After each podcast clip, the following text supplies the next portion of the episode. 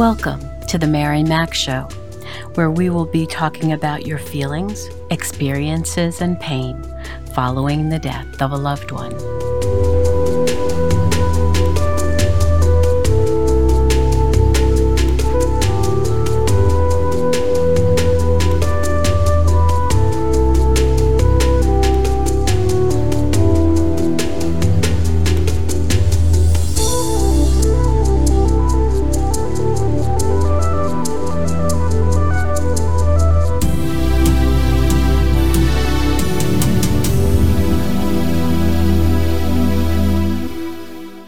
Good morning, good afternoon, good evening. Wherever you find yourself in this entire world, I welcome you. How are you doing, my friend, my warrior? I certainly hope this week is better for you. I thought you'd like to know that we've added three more countries that have signed on to listen to our show. We now have audience in Japan, Botswana in Africa, and Nepal in Asia. And we're very happy that you could join us. We're now up to 54 countries. And one of the things that I'd very much like for you to do for me is to go to my website, marymac.info, and sign up to be on my mailing list. You can do that in the left hand column. You'll see a book. Click on the book and add your name, email, and where you're from. And this way we'll always be able to stay in touch. Unfortunately, in the United States, there's a censorship that's going on here, and we never know who's next in line to lose their platform. And I don't want that to happen to us. So it would mean a lot if you'd go onto the site, marymac.info, sign up for my newsletter, and this way we'll always be in touch through email. Thank you for that. I really appreciate it. Now, another thing I'd like to share with you, if you're not aware, is recently I started an e commerce store. It's called the Mary Mac Store, appropriately. And I wanted you to know about an excellent gift that you may either give to yourself or to someone that you love who is grieving the death of a loved one. And it's a beautiful heart of gold mug. That's what we call it. And it has the words, I remember underneath it. It's a beautiful mug. And if you go to the Mary Mac store, or you can just go to marymac.info and find the tab that says store at the top. It'll bring you there, and you can look under the Heart of Gold collection and find the beautiful mug. I really hope you'll take the opportunity to pick one up or to send it on to someone who would love it. Thank you.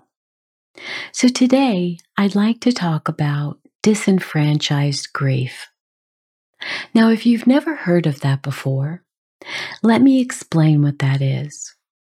It's grief that is not acknowledged by society. And you might say to yourself, well, what exactly is that? And what it is, is different types of grief. For instance, when you have a suicide death, or maybe someone's overdosed, people make us feel less than because of the way the person died. Or they make us feel less than because we cannot attach ourselves to that particular person. So, as we move forward, I'll give you all different examples of that. In February of 2009, I was interviewed for Oprah Magazine by a lovely reporter who wrote an article about this. And in this article, I explained exactly what disenfranchised grief was and how to help oneself when you're going through that in your life. There are times when we're mourning the death of a loved one, and people in society will make us feel, and we ourselves may feel guilty because we think we shouldn't be grieving for this death. Maybe it's not our place. Maybe they don't have the right label. But regardless, your grief for anyone who has died is valid. That person meant something to you. And it is appropriate to mourn them in a way that feels right to you. So let me give you an example of disenfranchised grief. Say, for instance, your ex spouse has passed away. Maybe you were married for 25 years, but because of infidelity, your marriage died. He remarried, and that woman Maybe she was a friend of yours. Maybe she was someone you absolutely knew, and you couldn't believe that he would fall right back into a marriage with someone like that. But soon after he married, he developed cancer. And now, two years later, he's passed away. So, exactly what do you do? Of course, you had feelings for him Sometimes when you love someone, most times, it doesn't go away unless you've been severely hurt. And you might even have children with that person. And they are grieving for the death of their father. But you're really not sure how you're supposed to take this. So if this has happened to you, some are congratulating you for his death because they saw all he put you through. And you did feel that to a degree, but you have children with him. How are you going to support them through the death of their father? Now, people just didn't understand why you actually were grieving. So you lost the support system that you really could have used. Your friends couldn't see why you would even want to mourn that death, and so they pulled away from you when you needed their support. What happens if the person is engaged to you? You're not really the spouse. Or maybe you're living together you've been long term daters, or you're in a deeply committed relationship. You still felt a significant loss. You felt so misunderstood, as if not having a label, an official label such as spouse, didn't give you the ability to grieve, the right to grieve, and the support wasn't there for you. You had the right to grieve their death without a doubt. And even if others are trying to make you feel like you shouldn't, that's just nonsense. You love them, they loved you. And whatever label you had on your relationship is irrelevant. Mourn their death. They loved you, and you miss them. Now, in other situations, you cannot publicly mourn or openly acknowledge their death, as it's something where you feel extreme loss, but others simply do not support you in your grief. They minimize your pain. What if it's your ex spouse? What if they've taken their life? They may have remarried long ago, but your children are devastated. And while everyone shows sympathy for them, but not you. After all, you haven't been together in decades. I'm here to tell you that all grief is valid. You have every right to mourn as your heart leads. You may not choose to go to the funeral or burial, so you don't have to deal with stares and comments but that doesn't mean you can't go to the cemetery another day alone. Also, maybe you've been in a secret gay relationship and you can't openly grieve. You just don't feel safe. mostly because you want to save the reputation of the person who died. Perhaps he was married, with children, living another life, and to expose them after death might be cruel. There are polyamorous people who lose their partner, their non primary partner, especially when no one even knows that they had such a relationship. It may also be the loss of friends with benefits type of relationship or a casual partner. And what about a parent or another relative who is no longer an active part of your life and their death has brought significant pain because the relationship was estranged for a long period of time?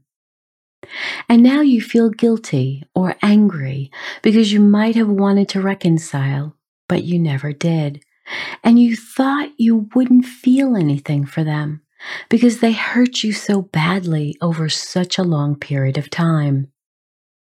But now you might feel regret that there isn't more time to rebuild it. Or they were involved with unsavory people, or those with criminal activity, or were not the nicest or most respectful people. You may also be grieving for a pet who has been in your life all their life since birth. They might have been 12, 13, 14 or more years and were a significant part of your family. And insensitive people think that pet loss is ridiculous. After all, you can always get another pet, so what's the big deal? Well, that animal gave you unconditional love was always there for you through your crises and pain, maybe even through the death of your spouse, parent, grandparent, child, or sibling. I have a four part series about pet loss that I did in 2020.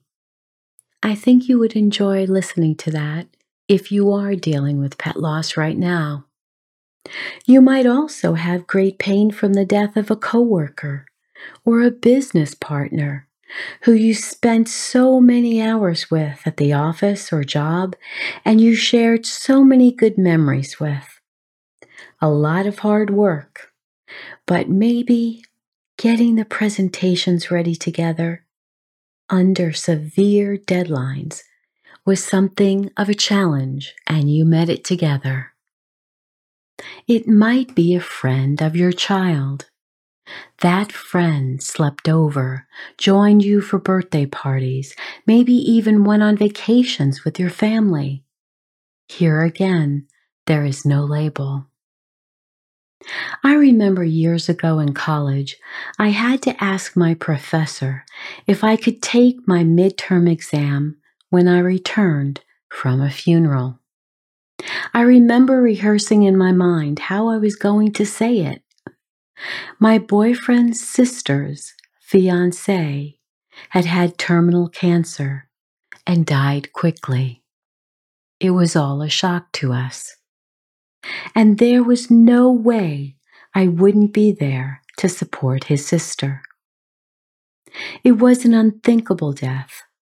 And when I asked, I was so nervous that the professor would be insensitive to the relationship I had with him. After all, I wasn't his relative. But I remember my professor was so kind and so compassionate as I told him the tragic story. I wound up taking that exam when I came back several days later. You may also be close to a mentor, teacher, or other student. A neighbor was a teammate of your son or daughter. It could have even been the parent of a teammate who you religiously sat with in the bleachers when both your children were on the basketball team. And then that parent became ill or died in a car crash. You mourn for their death, are so affected by the grief of your child's teammate who has lost a parent, and you spend time listening and comforting them as your own child. Remember that your child or teen may feel disenfranchised if they are mourning for an absentee father or mother, an older sibling who died while keeping company with the wrong crowd. They struggle with the feelings that they have, and we need to be sensitive to those. There are also certain losses that have a stigma attached to them. It might bring on embarrassment. You might feel ashamed, or sometimes you're getting the message that something is wrong with you or the person who died. These individuals may mean well, or they could be ignorant of what you're going through and don't know what to say or how to comfort you. And this would be the case when someone takes their life, or in vehicular homicide or homicide. They all carry the stigma. Sometimes your friends leave your life after a death of this manner because they're not able to comfort you, and it gives you the impression that they are blaming the victim. The same thing can happen when someone has overdosed and has died, where your loved one may have contributed to their own death, and the stigma can be very harsh. And for women who struggle with infertility, with multiple losses, as they may not be able to carry the child or children to full term. Or even if they carry the child several months or full term, leading to miscarriage or stillbirth, the possibility of letting that mother know or parents that there is something wrong with them. That's why the children weren't born full term or healthy. It's just horrible. You need to know you have the right to mourn for anyone whom you loved. And most of these people do not even have the label of a family member, but you love them.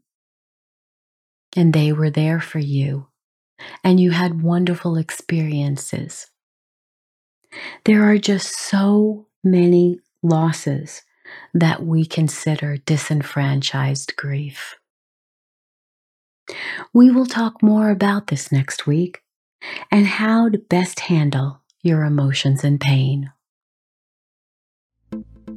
So now let's get up and dance, dance, dance. And I know you think this is probably silly, but just do it for me anyway, okay?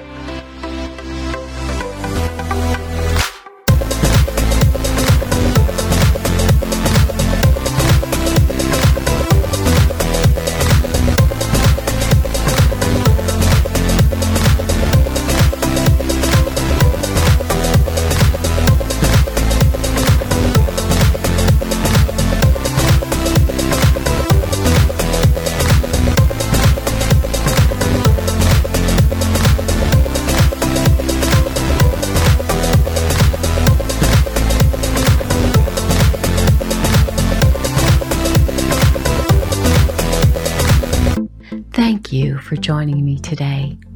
Remember to continue to write five things each night in your journal that you are grateful for.